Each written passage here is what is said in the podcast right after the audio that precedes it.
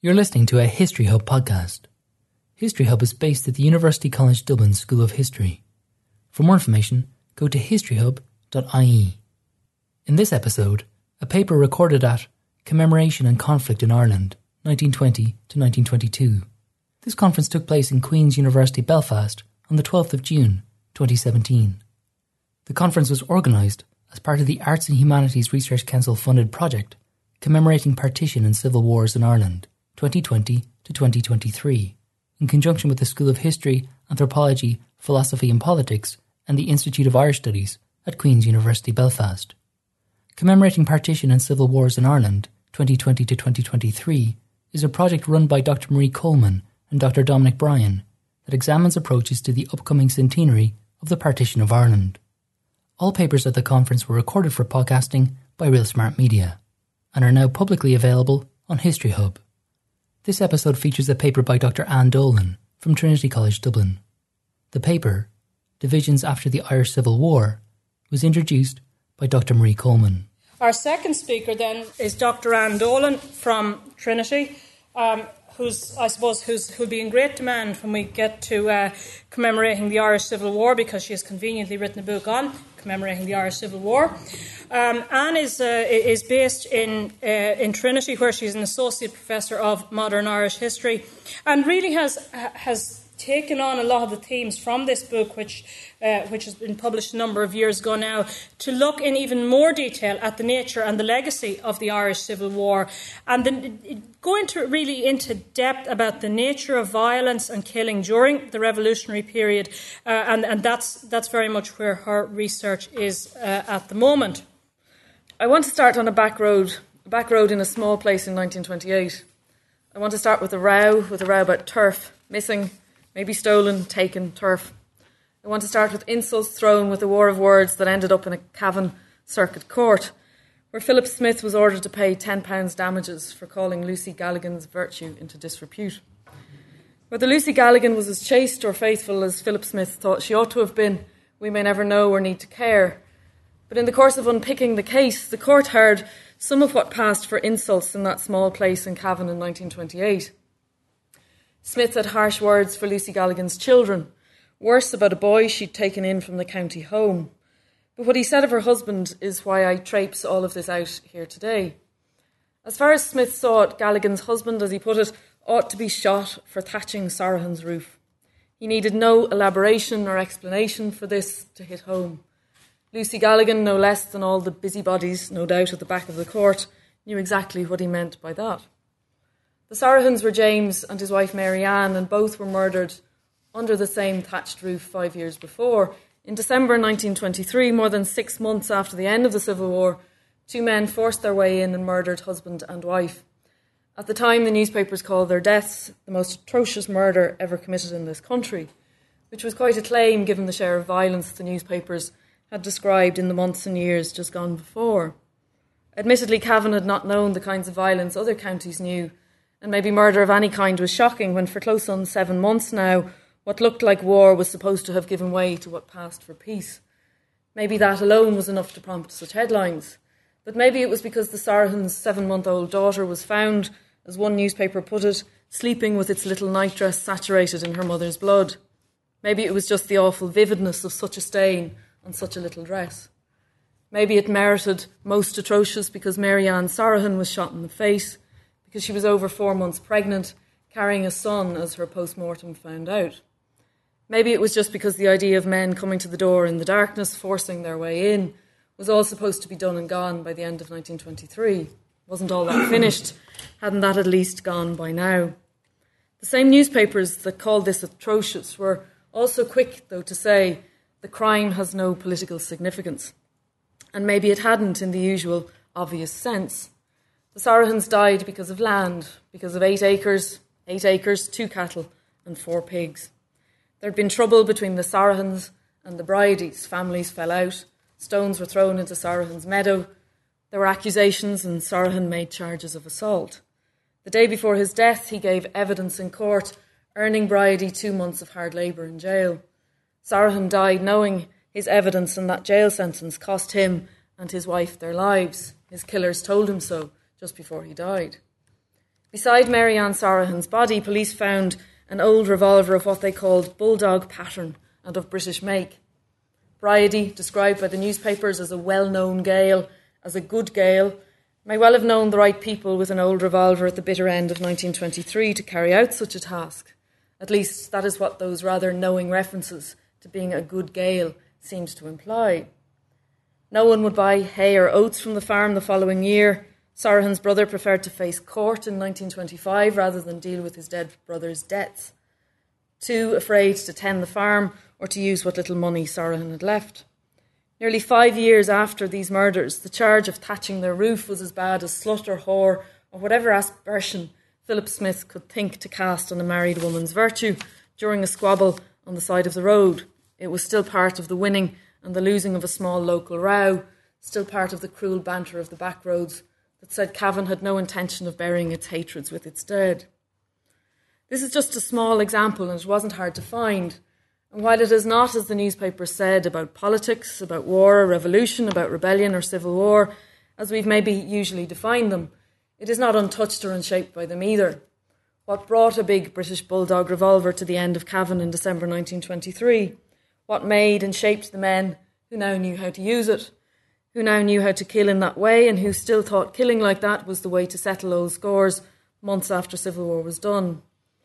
I'm not suggesting that we craft a history or even a commemoration of civil war that dredges up every fought over field, every overwrought local passion that loses itself in the hatreds of small places where slights and sins are known seed, breed, and generation.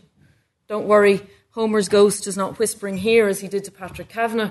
I only want to muddy the waters, not craft an Iliad from such a local row.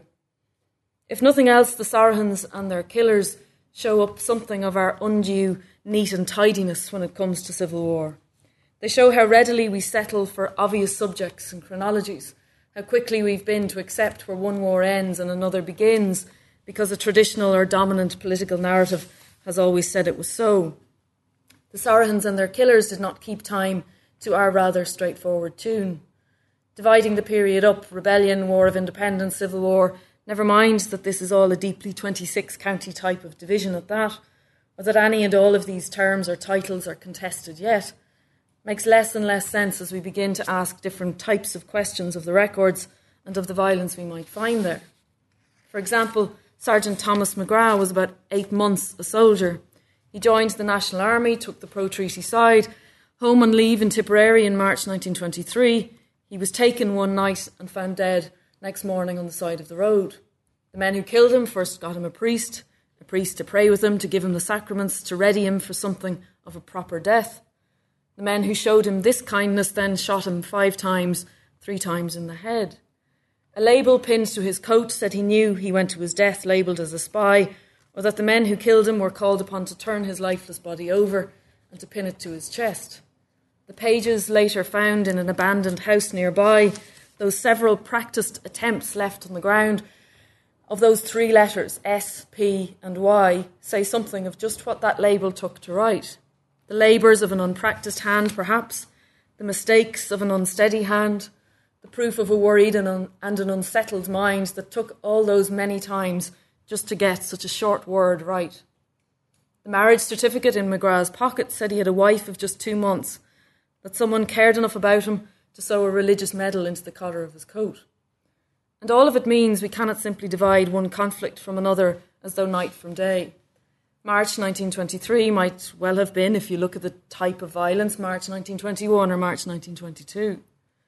While the events of Ballyseedy, while the executions of the Civil War are held to be clear proofs of the type of violence that seems to mark out civil wars, and yes, over 30 executions in January 1923 alone is certainly worthy of remark. There remains a quality to the, viol- to the violence described above, whether Sarahan or McGrath, that reaches right across the period, that mocks the easy periodisation we seem keen for convenience sake to settle for. Before 1919 and after 1923, the letters, or the record, sorry, let us see how violence works, what it asks of those who fight, of those who watch, of those who pass quietly by, whatever the year, whatever we call the war. And the more we ask of the records, the more the distinctions seem to blur. Irishmen killed Irish men and women right through and beyond it all. The violence reveals instead many civil wars, Civil wars that bleed beyond the margins we've largely drawn, just so we can maybe set out our wars apart and classify them all neat and tidily away. For those who fled and those who were fled from, there was none of the clarity about where one war ended and another began, however much truce and treaty and the like draw grand lines in the sand.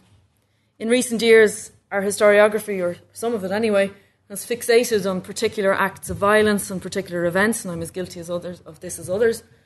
And while there is considerable value in what su- such close work reveals, a narrow means sometimes takes us to a narrow end. Take the now rather relentless pursuit of motivations for the killing of 10 people in Dunmanway over two nights in April 1922. Well, we certainly need to understand what caused, preceded, and followed those two nights of violence. We also have to listen to police reports from the same place, from the towns around that continued to come in and were poured over two years on. In April 1924, for instance, it was reported that there was, as the report said, an epidemic of cattle and sheep stealing near Bandon and Clonakilty, that this was, was a renewal of it, but with much greater intensity this time. That in nearly all the cases, as the report said, the victims are said to be Protestant farmers. The report put it down, as it said, to ex irregulars determined to loot in order to compensate themselves for their activities against the government. But did those looted from see it quite as plainly as that? Those two nights in April 1922 might have started something, interrupted something, but when did Dunmanway's, Bandon's own kinds of wars ever really end? While we may be glad of the rest by the time the centenary bandwagon heaves to a stop somewhere about May 2023, even if it makes it that far, commemorations longing for clarity and what might be by then our own desperation to work on something, anything else, almost behoves us to listen to that period that follows on from civil war all the more. How long did the divisions last? What forms did they take? And do we choose to recognise? Sorry, what form did they take and do we choose to recognise looking back? How did they continue to express themselves? How did they cling on so that another next generation knew exactly which old sore, sore to prod so that prodding hurt? Who decided when and if division got to stop? So, in a way, my squabble on the back roads of Cavan comes to matter maybe as much as civil war itself, because we can begin to gauge something of how all that period did or did not thrive in that one small place.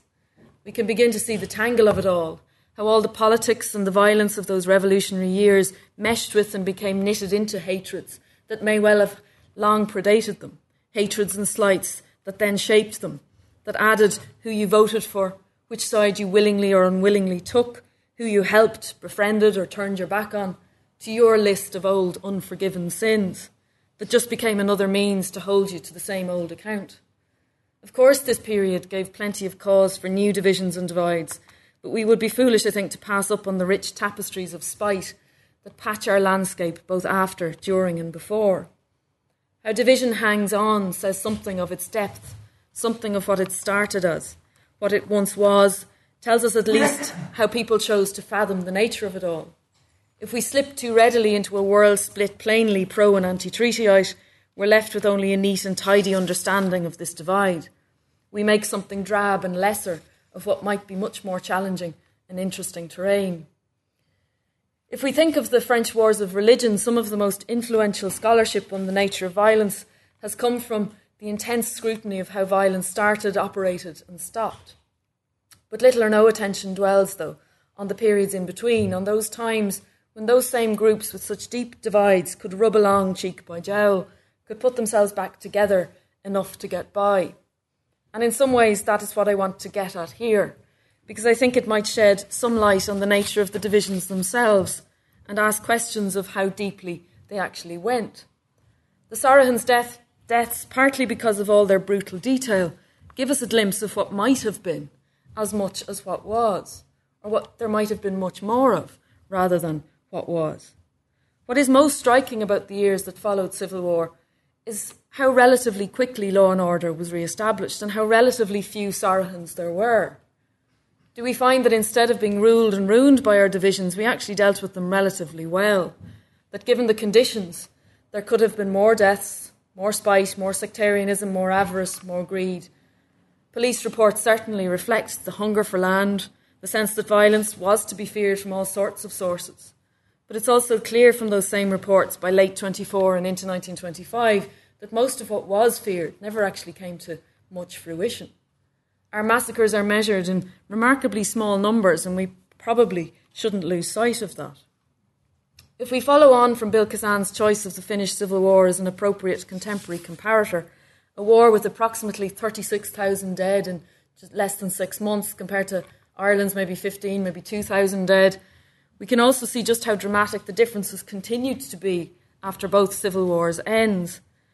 According to Martti Lehti, the 1920s and 30s were the most violent in Finnish history, if measured by the rates of homicide, uh, with homicide rates almost double in the 1920s what they had been in Finland before the First World War.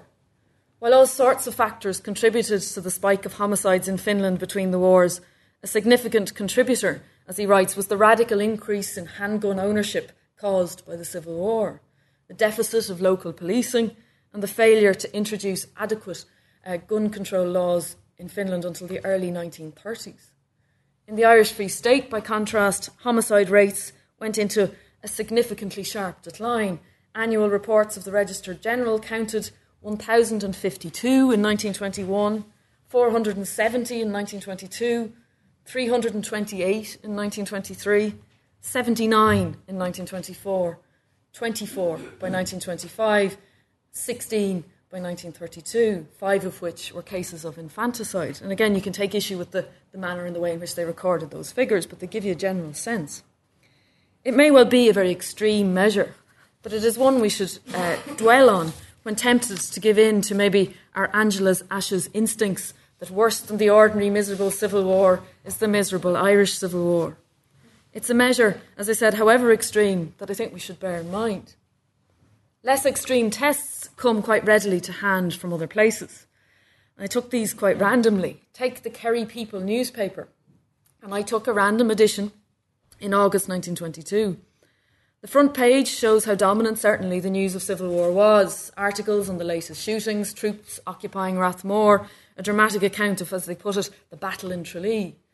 But on the same front page, there was just as prominent an account of, as they put it, a record pig fair in Tralee, and the dastardly doings of a swan who had attacked, as they put it, an inoffensive duck, and had now murdered a dog, holding it under the water until it drowned. Big article, it's got plenty covered. Readers read of the grip of iron, the demon, the night raiders, all now in their midst in Kerry. But these were all films in the Picturedrome Theatre uh, Cinema in Tralee. Nothing more sinister than that. News of Michael Collins's death came in great detail on page three, but it was there side by side with the Town and County Advance Company Limited on page two, offering loans without security or delay, with money sent with great discretion through the post. Other similar searches in the year after Civil War shows embers and remnants, certainly, of it there across the newspapers, but the same persistence, even dominance of ordinary, effusive, lived life comes through even all the more. A letter to the editor of the Irish Independent, for example, argued in January 1924 that wouldn't it be grand, as they put it now, to let out the last of those internees? But cigarette smoking and dancing seemed to worry another correspondent far more than the internees or the possibility of a public safety bill. The Bank of Ireland promised handsome dividends, while a company in Leeds offered readers, the more, uh, the more impecunious readers rather, a shilling a tooth for their old false teeth. Seven months after the Civil War, the Theatre Royal in Dublin, in the same issue, promised its patrons a whirl of girls. None of this is meant to play down the serious nature of the Civil War, or to be callous about the lives it took, or the more it may have ruined in its many other ways, but it is instead to question how all consuming we see it to be, both at the time and since. To question the nature of the division and, or divisions it caused by bringing back some of the clutter of the lives that went on relentlessly around it and through it and beyond. What I think I'm trying to get at, in a rather roundabout way, is who are we listening to when it comes to understanding how deep and how pervasive the divides were and continued to be.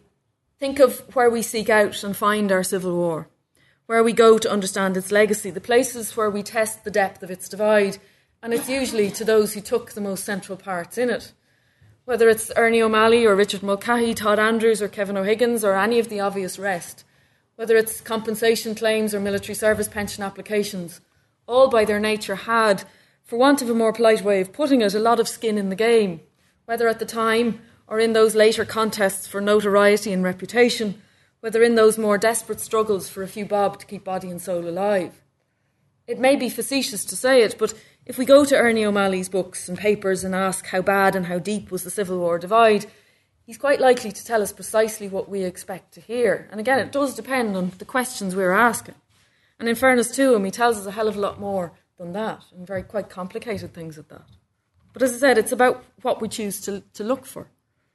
Similarly, Justice reports to Cabinet say much of the fears that gripped the state through the early 1920s, but they also underline, just as I said earlier, how unfounded maybe some of those fears eventually turned out to be.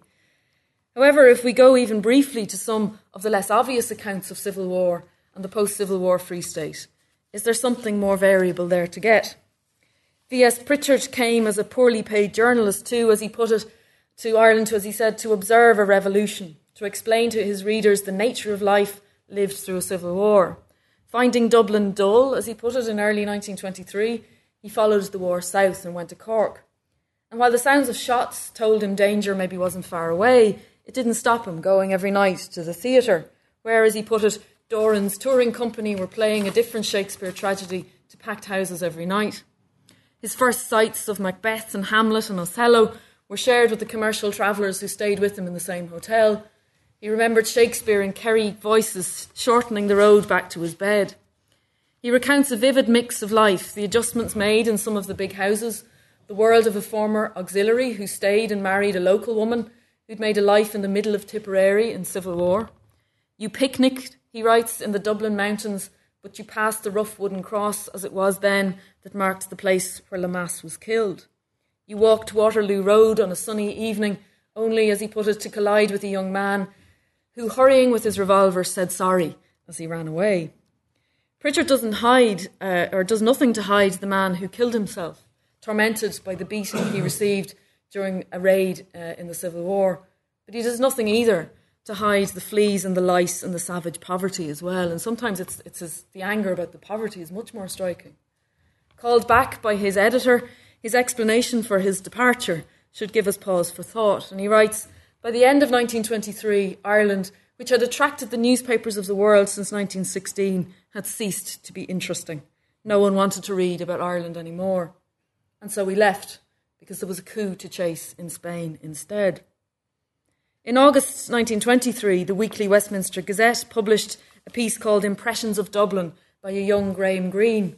And like Pritchett, he was struck most by the poverty, by the expensiveness of ordinary things, by the beggars, as he writes, as numerous as in a continental port. He noted some of the slogans he saw on Dublin's walls, up the IRA or the Republic lives, but in the next breath he remarked on just how little these mean now, that they were just the work of some silly flapper types.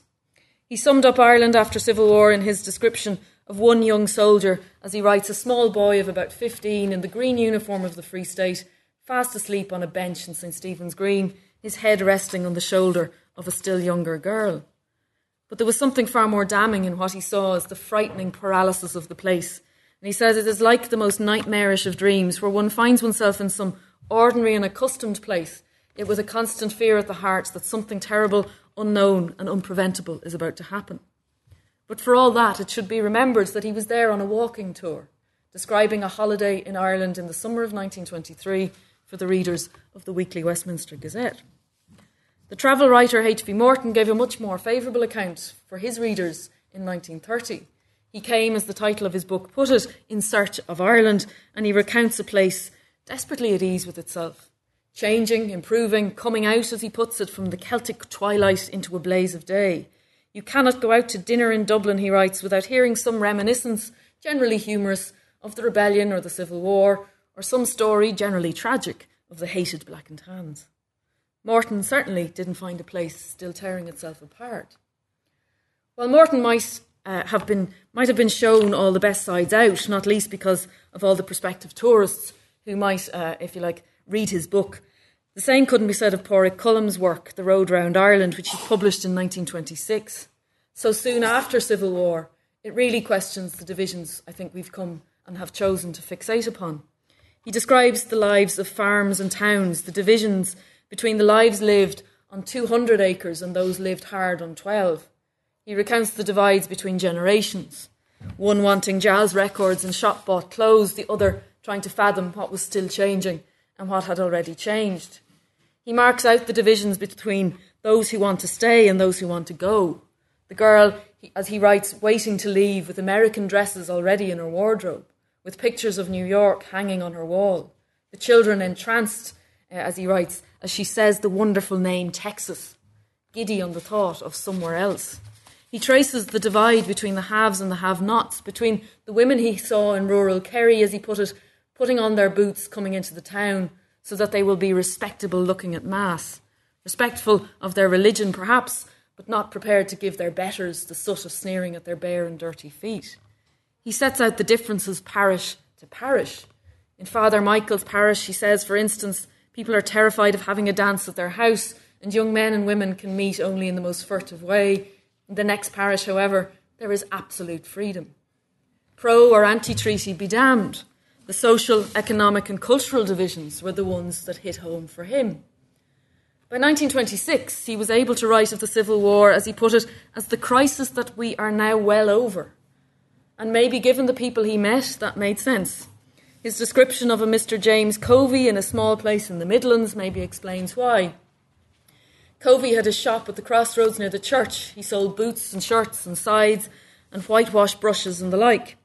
With a picture of an Atlantic liner on the wall, he was also the local agent for a shipping company. He was the first stop for those who wished to go. When Colum asked, him, when Colum asked uh, about a political meeting in the parish and whether he would bring him along, when he requested Covey uh, to, to, let, to bring him there, Covey apologised in a shambling, quite shifty way, and he said, I can't take you to the meeting. Don't belong to that party now. I've the post office from the government, you know. So what he once had of his old principles clearly had their price. To save something of his blushes, he asked Colum, Would what they want leave us any better off? Because Covey, no doubt like many more, now measured out divisions in hard tax in pounds, shillings, and pence. In Covey's words, Colum found what he called the representative of the real conservative Ireland, that Ireland that is so profoundly sceptical of revolutionary movements and revolutionary ideas. And that sense of the Civil War being to blame for that type of conservatism is palpable in much of the historiography of the post Civil War state. Although conservative is a relative term, in much of the analysis it is not clear who calibrates or calibrated where radical begins and conservative ends. There is an acceptance that what passed for a political divide in Irish politics was simply an easy continuation of the Civil War, that there was not the kind of natural division between right and left common to the rest of Europe, that there was, because of the Civil War, a blind and arid persistence of the national question to the detriment of a genuinely left wing outlook in the state. Of course, the realities of independence and an independence ushered in with blood on its hands were always going to let the expectations down. The Free State was by no means the only new state in post war Europe to learn the hard way of that. Unlike many of the others, though, it did survive and it had probably some of the most stable 1920s and 30s in Europe. And it avoided the excesses of political extremes when much of Europe began to march to the rhythms of a fascist or a communist jackboot. Stability was a valuable commodity in interwar Europe. Its values, value sorry, was not lost on Kevin O'Higgins when speaking two days after, after an election in Britain in October 1924. He pointed out to his audience in Oxford University that since becoming a member of the Irish government, he said, I have shaken hands with four English Prime Ministers and, and may well be meeting the fifth any time now. While he was hammering home that the Irish were capable of ruling themselves, the comparative stability of the Free State is nonetheless clear. And there were far more unstable places beyond the British Isles. 14 parties won seats in Czechoslovakia's elections in 1920, 31 featured in the Polish result in 1926. Neither state existed by the end of 1939. stability was a valuable commodity in interwar Europe, however much it seemed to look like stasis after 1945. But what we might see as the disappointment of independence, the conservatism caused by civil war, can hardly be otherwise when we look back at it through the 1950s, through the 1980s, when we look back maybe through the continued disappointments of the here and now. But what independence might have been, or could have been, or should have been, if there was no ruinous, divisive civil war, is more maybe a mantra of our own discontents, our own sense that at some point it all went wrong, and not fixing it was someone else's fault. Voicing his disappointment with the prospect of uh, censorship in 1928, George Bernard Shaw paraphrased Mark Twain and complained, The average man is a coward. And so much of the disappointment with this period of Irish history, so much of what the centenaries will no doubt blame the Civil War for, seemed to echo the condescension of this same sentiment. And yet, so much that is now perceived as conservatism in that new Free State often had overwhelming popular support, even had advocates prepared to push for what seems even greater repressions. The voices that spoke up, say, for women's rights were largely ignored. The failure to raise the school leaving age because the need for a child's labour was too pressing for too long. These and so many other examples suggests people were not always thwarted. They just were not prepared to do as we hoped they should have done. We might long to find radical might have beens in an Ireland that did not succumb to civil war. But if electoral results are any measure, then independent Ireland showed little appetite for more than what it got. It may be the blunt historian in me, but it was what it was. The moral cowards, as Shaw might call them, as many more have and continue now to call them, made their own choices, took their own risks, chose which opportunities they wanted to escape as well as miss. It's too simple and straightforward, I think, to blame it on the Civil War. The sense that the state lived in the shadow of its revolution, that its politics were defined by little more than a Civil War divide, underestimates the intensity of bread and butter politics from the very outset.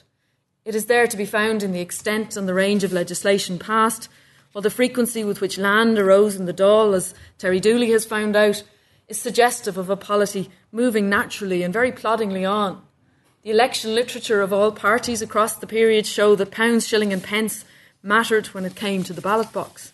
A Cumann Gael supporter, as John Regan has recorded in his book, saw his party's defeat in 1932 in very plain terms. And he quotes I met some hard headed, wealthy, middle aged, large familied Mayo shopkeepers that I know in the train. Their enthusiasm and determination for the Fianna Fáil policy of high protection and development of the country's resources by strong measures was astounding. And the most curious thing was that they had no delusions about Dev's own personality and culpability in 1922. But what matters now is that he has the right policy and we'll see it through and make it succeed. This questions, I think, David Fitzpatrick's view as he writes that affiliation to De Valera's Fianna Fáil was primarily determined by the legacy of the Civil War rather than by the appeal of specific policies. One party certainly presented itself as the men of no property, aimed to speed the wheels and speed the plough, even had the arrogance to promise to abolish unemployment in 1933. For the economist Kevin O'Rourke, as he writes, the claim that Irish party politics have been informed not by economic differences but rather by idiosyncratic quasi tribal factors, is not supported by the evidence. Of course, the Civil War mattered. It remained a handy register of abuse, but we take too readily for granted that politics in the state was bound, as I think Fearghal McGarry himself has written, to be disfigured by the hatreds, betrayals, and disillusionment of the Civil War. In the 1920s and 30s, military service pension applicants from both sides requested supporting references from old Civil War enemies. I think it seems to have taken maybe the historiography a little longer to get over the divide. We're still looking for the divisions, not necessarily what put, I think, the South back together again.